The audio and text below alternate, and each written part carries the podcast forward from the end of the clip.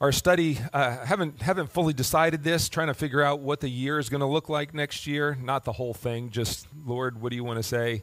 There's so, still so much from the patriarchs for us to to glean. And uh, we're up to jacob. I, I really wanted to get get up to the life of joseph so i I, my sneaking suspicion is that we'll be still dealing with the patriarchs into the uh, into next year. But I, I want to do something a little bit different during the month of December. Yeah, each message is going to start with Abraham, Isaac, and Jacob. That's who we focused on this year. Um, uh, we still have some of the life of Jacob to cover, but uh, uh, but during this month of December, uh, on on each Sunday, I want to I want to draw your attention to some particular feature each week in the lives of the patriarchs, and then uh, and then relate it to uh, and see how it gets fulfilled in the person of Jesus Christ.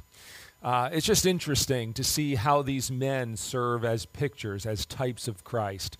Um, uh, maybe one way to say it is that the lives of people in Scripture, like ours, are in some ways living epistles that were meant to be known and read by all men right? That's the way paul says it that, that christ can be seen in our lives. And so as we look at the lives of these uh, of these patriarchs there are there are elements of their lives there are features of their lives that point to or that relate to or are fulfilled in the purpose uh, in the person of jesus christ. And so during this month of December, as we move toward Christmas and we focus our attention on the birth of our Savior and on the person of Jesus Christ, I want to use the patriarchs to, to take us in that direction. Um, uh, hopefully that makes sense. If it doesn't, I think by the end of the morning you'll know what I'm talking about. So today, I want to focus on one of the features of the lives of the patriarchs that, that is then going to just get lifted and we're going to plop ourselves in the New Testament and say, what does, what does the life of Christ tell us about this feature? If you would turn, I want to read, uh, I want to read a succession of, of verses real quickly. Uh, starting in Genesis 12. Genesis 12. Genesis 12, verse 2. This is God giving the promise to Abraham, and it starts, he says this And I will make you a great nation, and I will bless you and make your name great, so you shall be a blessing. I will, I will make you a great nation, and I will make your name great, is what God said to Abraham. Chapter 24, chapter 24, verse 35.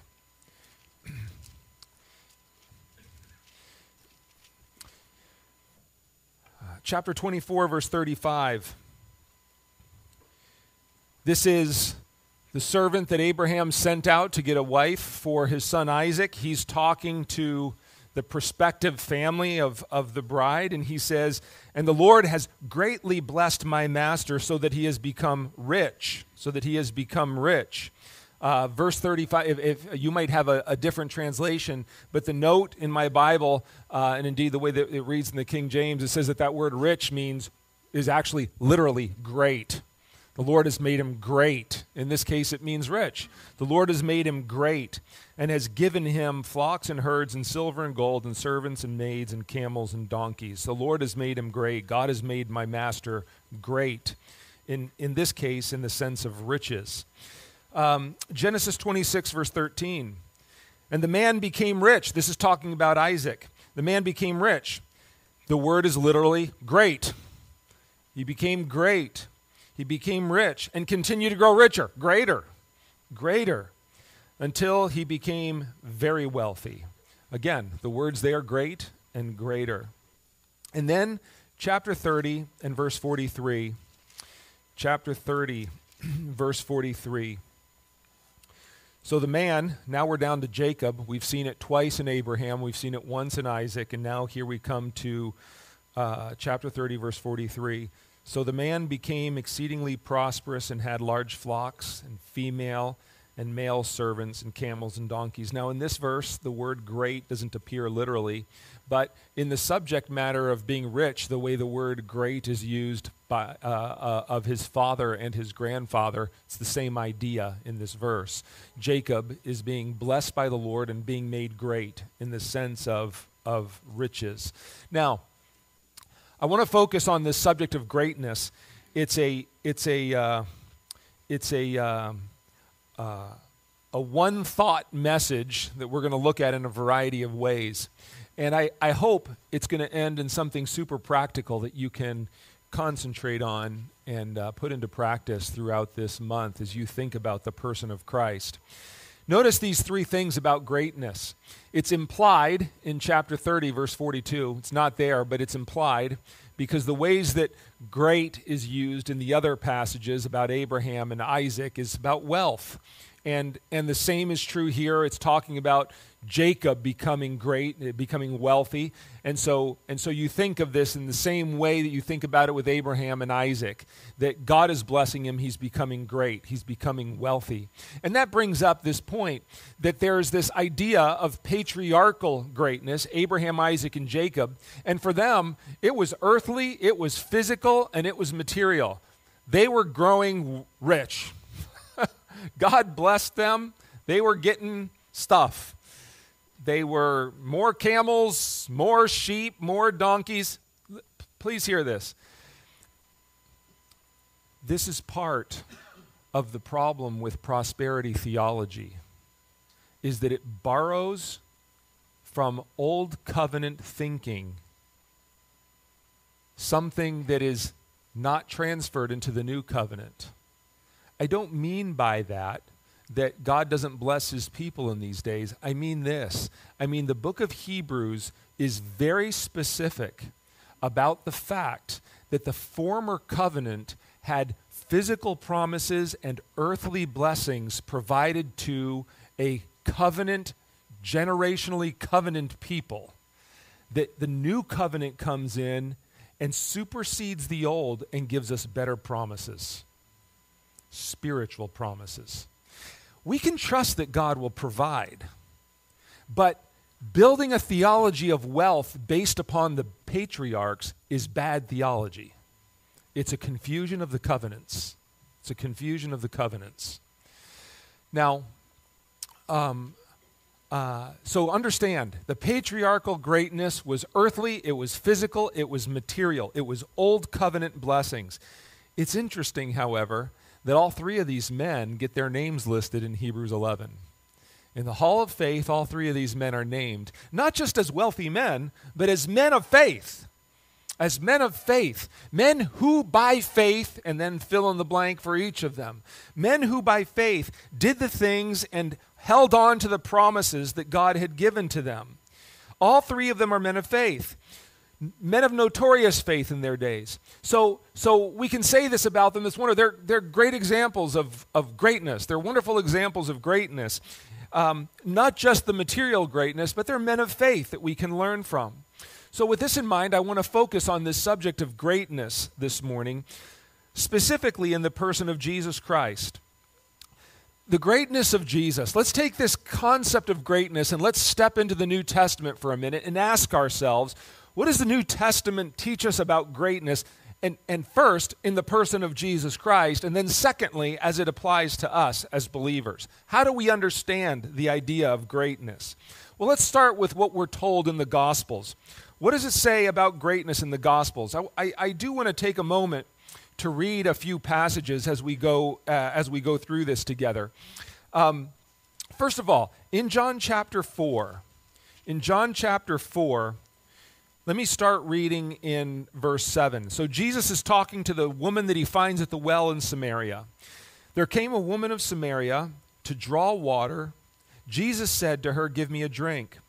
For his disciples had gone away into the city to buy food. The Samaritan woman therefore said to him, How is it that you, being a Jew, ask me for a drink, since I am a Samaritan woman? For Jews have no dealings with Samaritans. Jesus answered and said to her, if you knew the gift of God and who it is who says to you, Give me a drink, you would have asked him, and he would have given you living water. She said to him, Sir, you have nothing to draw with, and the well is deep. Where then do you get that living water? You are not greater than our father Jacob. You see it? You are not greater than our father Jacob, are you? Who gave us the well and drank of it himself and his sons and his cattle? Jesus answered and said to her, Everyone who drinks of this water will thirst again. But whoever drinks of the water that I shall give him shall never thirst. But the water that I shall give him shall be in him a well of water springing up to eternal life. See, this is one of those New Testament passages that shows us the difference between New Covenant and Old Covenant. That the, the greatness of Jacob was a well digger. He provided water to, to, to keep animals and people alive. And she asks him specifically the question because Jesus says to her, I'll give you living water. Are you greater than Jacob? Are you greater than Jacob? He gave us this water. That well's deep. You got nothing to draw. And Jesus is, the water I'm going to give you is a completely different kind. it's something totally different. And let me tell you something what I'm going to give you is way better than what he gave you. Right? Are you greater than our father Jacob? And the answer Jesus gives is not, yes, I'm greater. The answer is, well, let's compare the kinds of water that each of us give. He gave you water that'll keep your animals alive. I'm going to give you water that'll give you eternal life. I'll give you this water. You see, this was physical, this was spiritual. This was a picture of something greater to come. Right? That greatness was small compared to this greatness. Are you greater than our father Jacob? Yep. Yes, Jesus is greater than the father Jacob was. Jacob's water was physical and temporal. Jesus' water was spiritual and eternal. Jesus is as much greater than Jacob as eternity is to the drink of water that you'll take today. A drink of water could keep you alive if it was the last drink you had for what? Three, four, five days? The water that Jesus gives you will keep you alive for all eternity. For all eternity. That's how much greater Jesus is than Jacob. All right? Number one. Number two, John chapter 8. Turn over a few pages. John chapter 8. We see this subject come up again starting in verse 52. John 8, verse 52. The Jews said to him, Now we know that you have a demon. Abraham died, and the prophets also, and you say, If anyone keeps my word, he shall never taste of death. Surely you are not greater than our father Abraham, who died. The prophets died too. Whom do you make yourself to be? Jesus answered, If I glorify myself, my glory is nothing. It is my Father who glorifies me, of whom you say he is our God. And you have not come to know him, but I know him. And if I say that I do not know him, I shall be a liar like you, but I do know him and keep his word. Your father Abraham rejoiced to see my day, and he saw it and was glad. The Jews therefore said to him, You're not yet 50 years old, and and you, and have you seen Abraham? Jesus said to them, and this should make your spine tingle Truly, truly, I say to you, before Abraham was, I am. You're not greater than Abraham, are you? Before Abraham was, I am. How much greater is the eternal than the mortal? Abraham was a great man. Abraham was a great patriarch. Abraham was a wonderful man. But in this passage, we are confronted with the surpassing greatness of the Lord Jesus Christ. You're not greater than our father Abraham, are you? Yes, as much greater as I am is to one who's dead. Who can say, I am? Right? They knew exactly what he was saying. They knew exactly where those words came from. They knew exactly what the implication of those words were. And we know it because the next verse says, Therefore they picked up thrones to stow at him, uh, uh, stones to throw at him. I said thrones to stow at him. They picked up stones to throw at him. Right? Why? Because it was blasphemy. It was a claim of divinity. I am eternally self existent. That's what Jesus was claiming there. And as a result, they knew what the claim meant, they knew what he was saying, and they were going to stone him for blasphemy. Yes, he claimed to be greater than Abraham. I'm not going to read them, but you can, you can look up uh, Matthew 12, 41, and 42. In those verses, Jesus claims to be greater than Jonah. I must admit that when I was studying this out and I'm reading through the verses, I'm kind of looking at it and going, I mean, this is. This is just kind of giving away my thoughts on the prophet Jonah. It's like, okay, you're greater than Jonah. All right.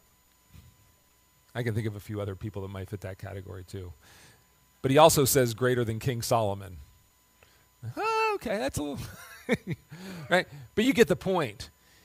You get to the New Testament and it's greater than Jacob, greater than Abraham, greater than a prophet, greater than a king. That's what it is. Greater than the patriarchs, greater than the prophets, greater than the kings. All of them are listed. This is our Savior. This is the Lord Jesus Christ. Now, so that's the Gospels. When you come to the book of Hebrews, which is um, which is the, the, the book that I've been happening to, to read in my devotions this week, the book of Hebrews. Here's what you see, just real quickly outline as you go through the book of Hebrews. In Hebrews chapter 1, Jesus is greater than the angels. That's chapter 1. Jesus is greater than the angels. They are created beings and ministering spirits, but he is described as the very Son of God who conquers sin and Satan and death. He's greater than the angels. And so that's, that's Hebrews 1. In Hebrews 1, he's greater than the angels. In Hebrews 2, he's described as the Son of God who conquers sin, Satan, and death as our Savior. That's why he's so much greater than the angels. In Hebrews 3, in Hebrews 3, Jesus is described as being greater than Moses. So you, you look at this, and again, without, without taking too much time, uh, you remember the words of John the Baptist when he looks at Jesus and says, Behold, the Lamb of God who takes away the, the sin of the world. And you, you read there at the beginning of John this statement about the Lord Jesus the law came through Moses, but grace and truth came through Jesus Christ. Grace and truth come through Jesus Christ. These incredible statements that are made about our Savior, greater than the law, greater than Moses and, and Hebrews and Hebrews makes this point that, that Moses was great, but he had the greatness of a faithful servant that lives in a house. While Jesus is the son who's the owner of the whole thing. That's his greatness. Moses is a faithful servant in the house. Jesus is the son who's, who's the inheritor of the whole thing, the one who owns the place. It's his house. So we see, we see in Hebrews this greatness of Jesus expressed, this greatness of the Lord Jesus Christ expressed. In Hebrews 4, he's described as being greater than Joshua. Now, I would just take a second here. Um, It's interesting, right? Because the name Joshua is an Old Testament version of the Lord Jesus, of Jesus' name, right? It's the, the, the, the correlation between the languages and the, the Old Joshua, the, the New Testament Jesus. You know, if you know your Bible history, Joshua is the one that leads God's people into the promised land to conquer the land of Canaan and to bring them into their inheritance, right? That they might inherit the land that God had promised to them. And so he's a great man. He's a great figure. He's a great warrior. He's a great a great leader into battle. He's a he's a great man Joshua is. I want to pause before I get to the second part of that.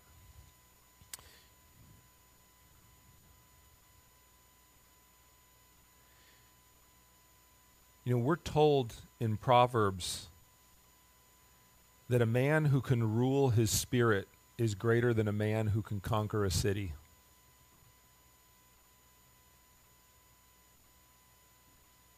I want you to think about that for a second. A man who can rule his own spirit is a greater man than the one who can conquer a city. You know, men, when we see a challenge in front of us, I think most of us would like to think that we'll, we'd be willing to rise to the occasion, take on whatever challenge we have to take on. We'd like to feel like we're competent, or at least that we're determined. We'll see that challenge, we'll meet it. But, my brothers, the challenge that lives inside of here is a greater challenge than any you're ever going to face on the outside. Your biggest battles don't come from outside of you.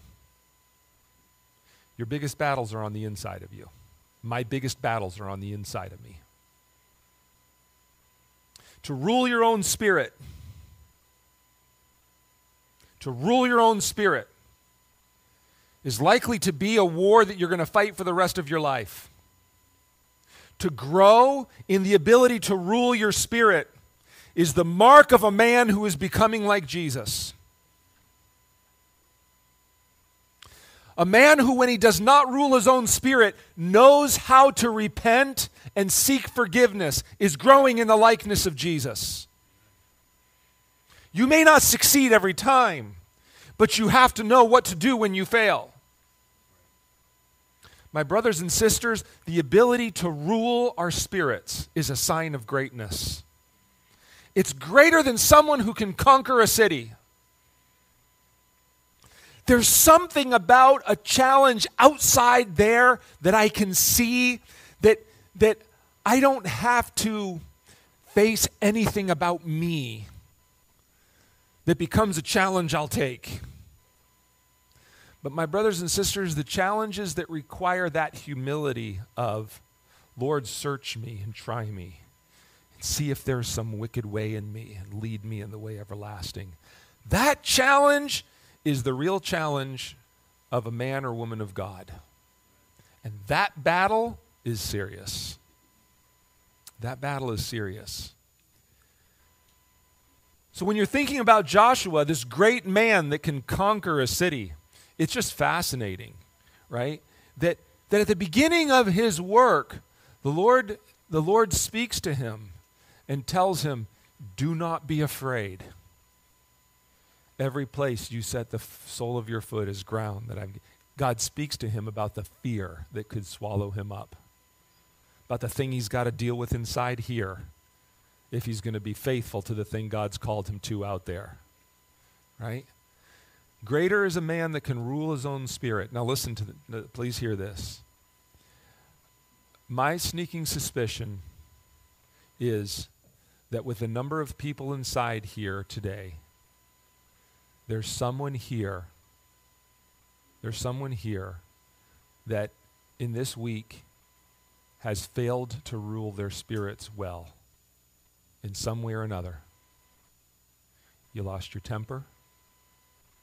You said something you wish you wouldn't have said. You looked at something you wish you wouldn't have looked at. You did something you wish you hadn't done. I want to tell you this. We just received communion, and the reminder is if we confess our sins, he is faithful and just to forgive us of our sins and to cleanse us all unrighteous, from all unrighteousness. You're not hopeless. Though Satan tempts me to despair, upward I look and see him there who made an end of all my sin. When I talk like this, it's not that you might feel condemnation and despair over your recent failures. It's that we might be reminded where the strength and the heat of the battle actually lies, and to remind us if you fail, you can get back up on that horse again.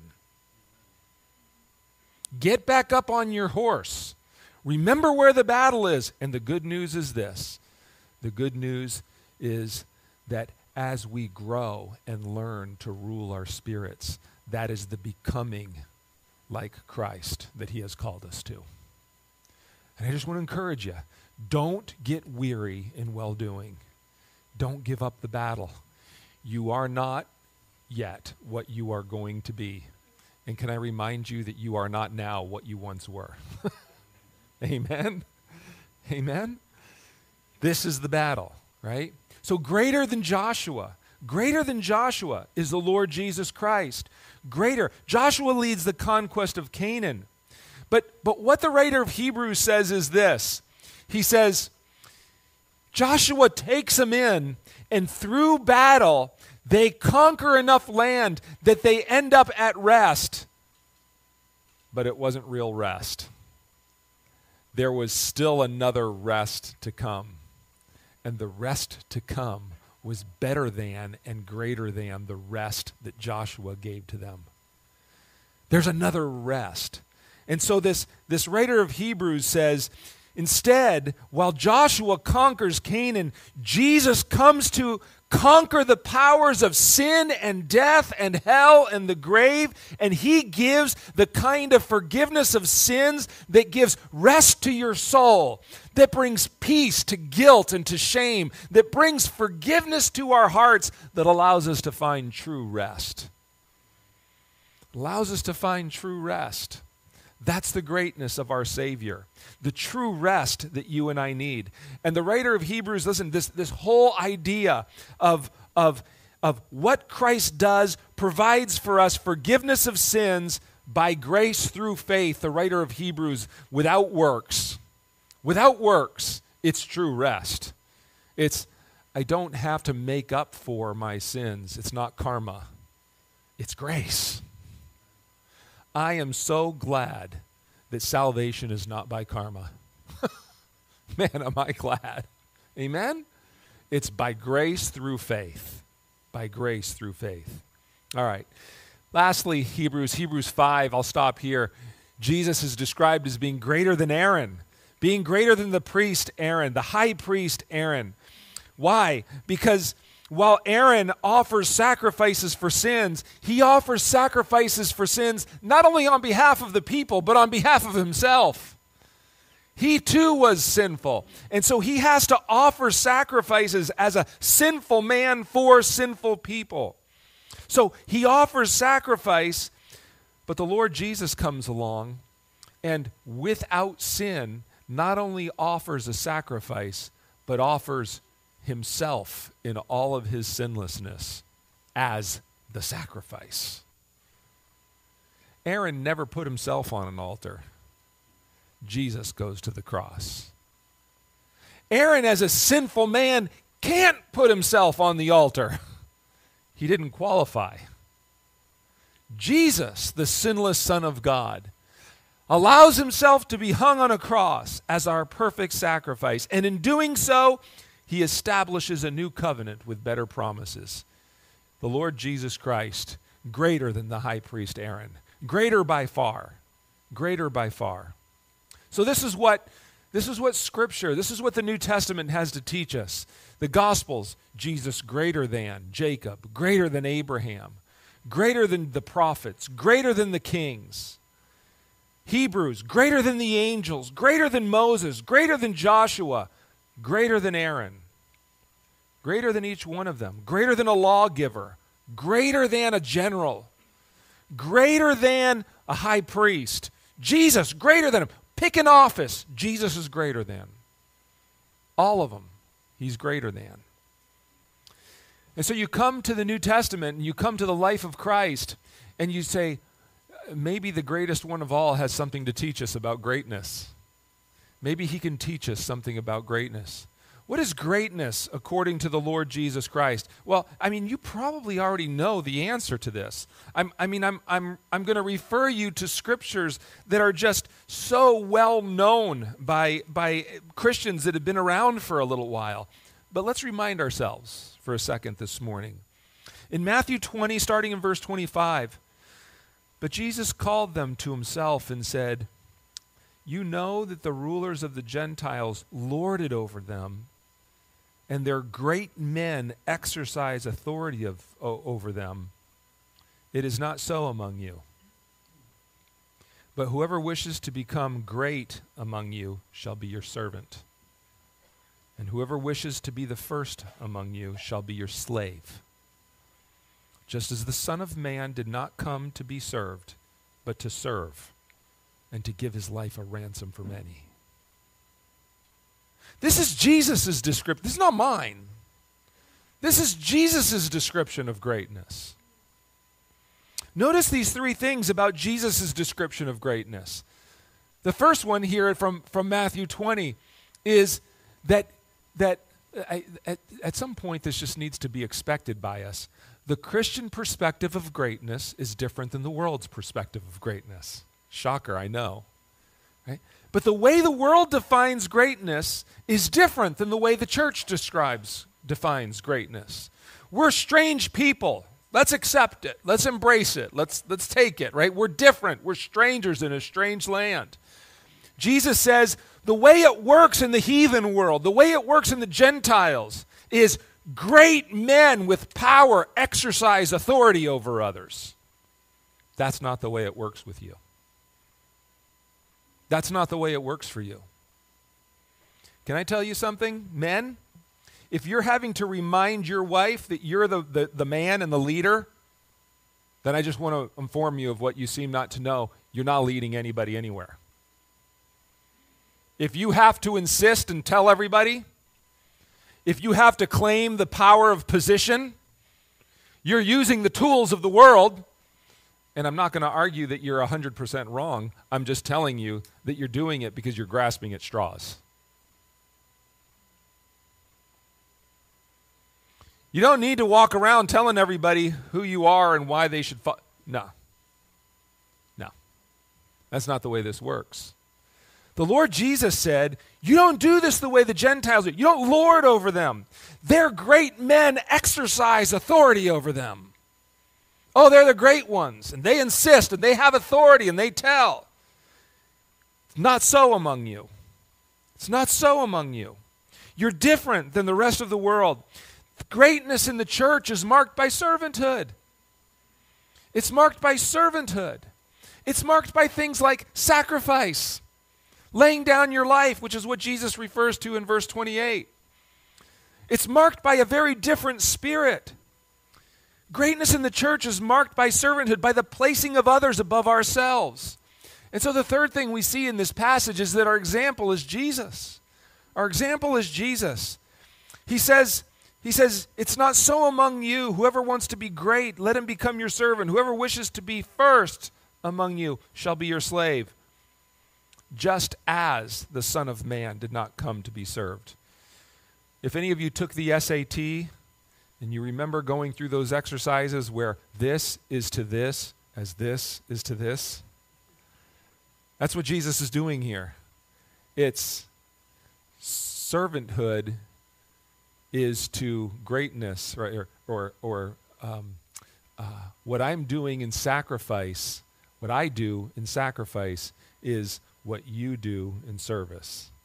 And that's what greatness is. You want to know what greatness is among you? Look at me. This is what it looks like. This is what it looks like. Our example is Jesus. And so he defines greatness for us in this way. If you want to be great, you serve you serve all. I just want to pause here real quickly. How many of you find that hard to believe? How many find it hard to remember? You know what you have to do? You actually have to believe that there's a God who sees service and will reward it someday.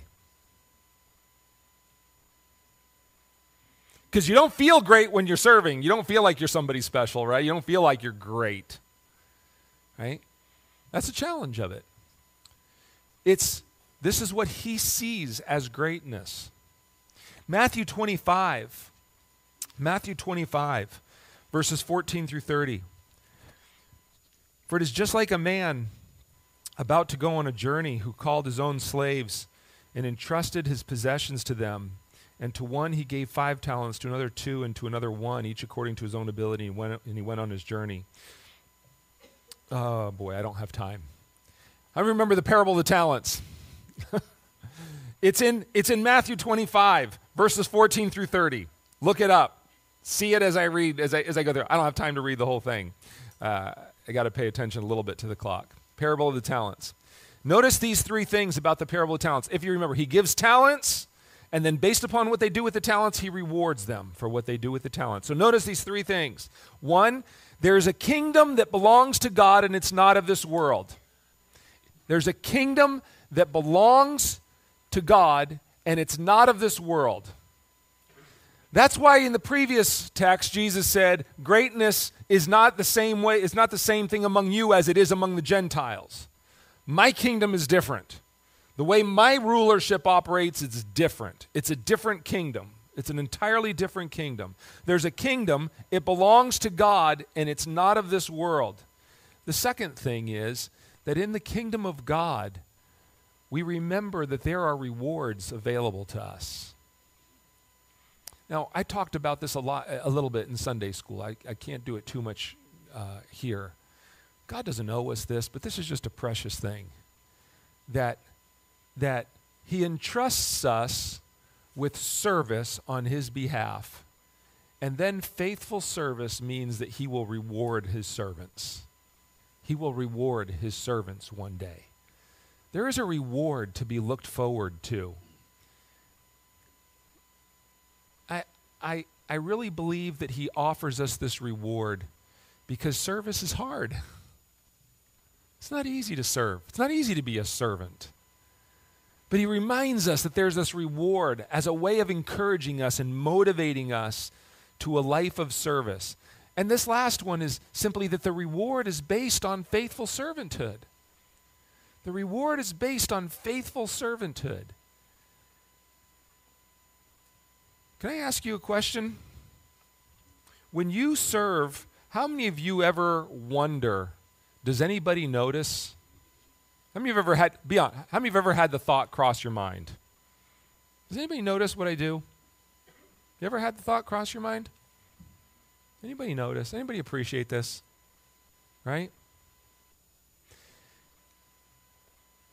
Well, we human beings don't always do well. Sometimes I, I, I, wish I could tell you differently.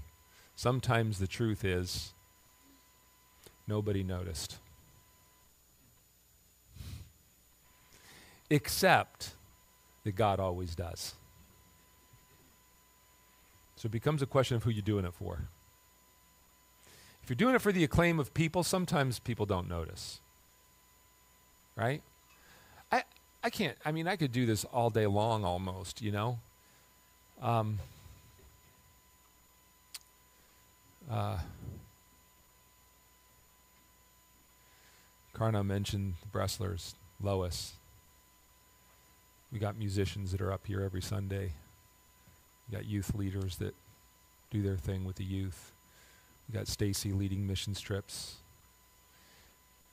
You know, they talk about the the 80 20 rule where in churches 80% of the people do 20% of the work. I think that's flipped in this congregation. I really do.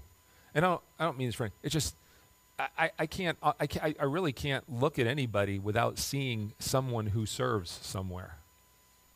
It's just amazing. Servanthood. Servanthood is a markness, as a mark of greatness in the kingdom of God. As a mark of greatness in the kingdom of God. Listen, there's a reward that is coming to you on the basis of that faithful service to the Lord. All right, I have to close with this. I am watching. Closing with this.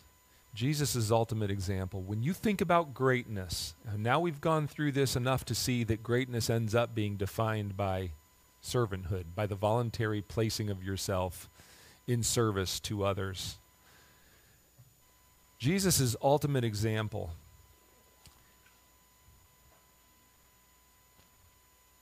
is given to us in the book of John. And I find this I, I find this particularly amazing because I'm not saying this is exact, but this is one way you could kind of think about it. That if Matthew, Mark, and Luke are kind of focusing on Jesus' humanity, his personhood here on earth. John is kind of focusing on the greatness of the Lord Jesus as divine, right? In the beginning was the Word, and the Word was with God, and the Word was God, and it's and it's this this um, these things have I written that you might believe that Jesus is the Christ and, and right, all these, these big grand ideas. And in John's gospel, this, this book that emphasizes the Lord Jesus in just a little bit different way, you come to, you come to John chapter 13 and you read this. Now, before the feast of the Passover, Jesus, knowing that his hour had come, that he should depart out of this world to the Father, having loved his own that were in the world, he loved them to the end. I've said this before, that's one of my favorite. Like every time I'm every time I turn, I'm reading through John, I come to, to this and I, I, here it is. I'm gonna read that verse again. Right? He knows that he's coming to the time when he's going to depart out of this world, and then it says, having loved his own that were in, who were in the world, he loved them to the end. Such an awesome statement. He loved them to the end. And during supper, the devil having already put into the heart of Judas Iscariot, the son of Simon, to betray him, Jesus, knowing that the Father had given all things into his hands and that he had come forth from God and was going back to God, can you imagine? The one who knows that the Father has given all things into his hands. He knows that he had come forth from God and was going back to God. Rose from supper and laid aside his garments, and taking a towel, girded himself. And then he poured water into the basin and began to wash the disciples' feet.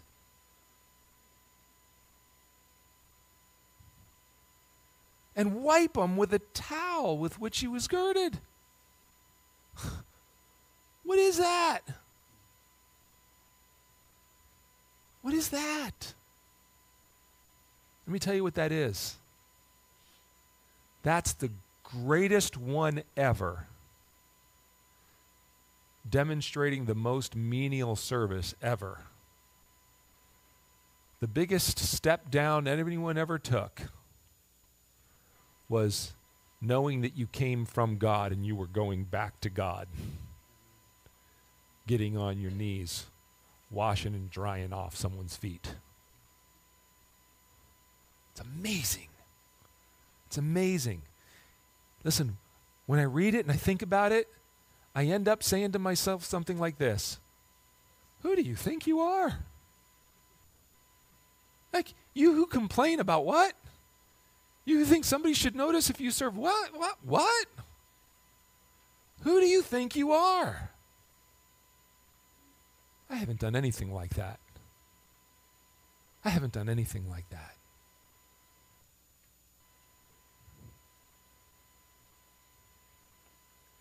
The servant of all defines greatness in his kingdom, and here it is that he gives this example. It's the example given Jesus washing his disciples' feet. We read his teaching, we read what he said about it. The beauty of the Lord Jesus is he doesn't, doesn't just say it, he does it. He does it. He gives us the example of it. At the end of the day, it's not what you do, it's, it's not what you say, it's what you do. It's what you do, not what you say, right? That's, that's this, this life of living it out he washes the disciples' feet. The second thing we see is the example applied. Jesus sets the example in verses 1 through 5, 12 through 14. And so when he had washed their feet and taken his garments and reclined at the table again, he said to them, Do you know what I have done to you? Do you know what I have done to you? And then he explains. You call me teacher and Lord, and you're right, for so I am. If I then, the Lord and the teacher, washed your feet, you also ought to wash one another's feet. For I gave you an example that you should also do as I did to you. I mean, that's stunning stuff right there. That's stunning stuff right there. It's the example applied. He does what he does, he sets the example, he gives it, and then he applies it. If the one that we call teacher and Lord acts in this way, it is incumbent upon us to follow his example. You and I are supposed to live this out. And that's where I just close with this. Please notice on the on the PowerPoint, it's example given, it's example applied, and then it's example followed. You know why? Because nobody can make you do it. Nobody can make you do it. It's up to you. It's up to you. It's up to you. It's up to me. It's up to us to ask the question Has this spirit of Jesus, this spirit of greatness, has it filled my heart so much to transform me and to turn me into the servant of all? Turn me into one who would be willing to wash the feet of those that, according to the world, would be viewed as inferior to me. Is that, is that who I am? Is that the spirit that marks me? This is up to us. Can I point out that this view of greatness is a kingdom essential? It's a kingdom law of the highest order. This is the way God is measuring things, this is the way God is looking at things. And please hear this. Please hear this. If you want to think about it this way, there's like these high level truths. These high level truths. How many of you agree that when Jesus does this example and tells us that this is the way we should treat one another, that this would be like a high level truth that all Christians must understand? This is a kingdom principle that applies to all of us. Do we agree? Like, this is all of us.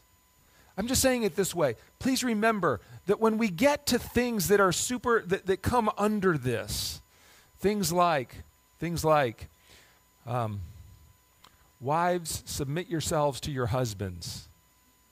That that scripture is not a scripture that means the husband's the head and is in this position, therefore those under him are supposed to serve him. Let's not forget that when God speaks to men and tells them, this is the way this works, wives submit your he speaks to the men and says, Husbands, love your wives the way Christ loved the church and sacrificed himself for her, gave himself for her. Now, please hear this. I'm not suggesting that what the Bible says about the way a family works, the way a marriage works, is not, is not legitimate. I'm just saying this that the spirit in which all this is lived out is a spirit that recognizes the voluntary nature of this. It's not a, I'm the man, so you obey. It's this we are called to serve one another. We are called to serve one another. And I am no less called to be a servant and to lay down my life for you than you are called to submit yourself to me. Here's what I'm saying we have to remember that the, that the practical things, the ways in which Scripture instructs us to live, are all understood under these kind of big umbrella concepts that in the kingdom of God, the greatest one is the servant of all. I would just, I would just say it this way men, God has called us as leaders to the ultimate positions of servant leadership to lay down our lives for the people that God has called us to care for. To lay down our lives for them. To, like Jesus, love them to the end and wash their feet. This is the example that our Lord set for us. Oh, you know, if we need to talk about decision making and all that, there's a time and a place to do that. Here's what I'm driving at that I think is so vital it's that we remember that, yeah, this is kind of nebulous, but I'm going to use the terminology anyways.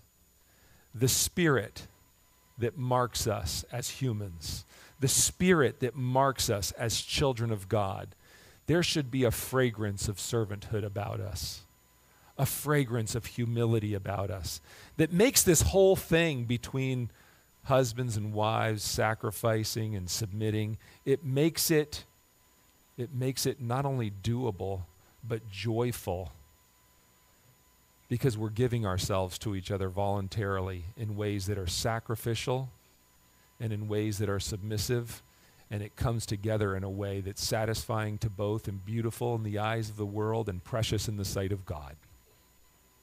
We are God's people. And this idea of greatness through servanthood applies to all of us men, women, all of us. Church leaders, all of us. It applies to us all. So as you celebrate Christmas and you remember the Lord Jesus, remember his greatness. Remember what marked his greatness. Remember what it looked like. Remember what he taught. Remember what example he gave. And please hear this, because you're going to hear this more than once.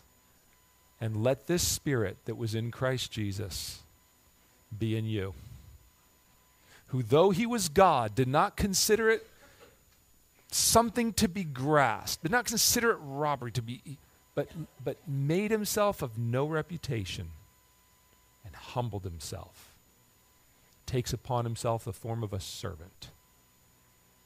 Let this spirit that was in Christ Jesus be the spirit that fills us this Christmas season the greatness of servanthood.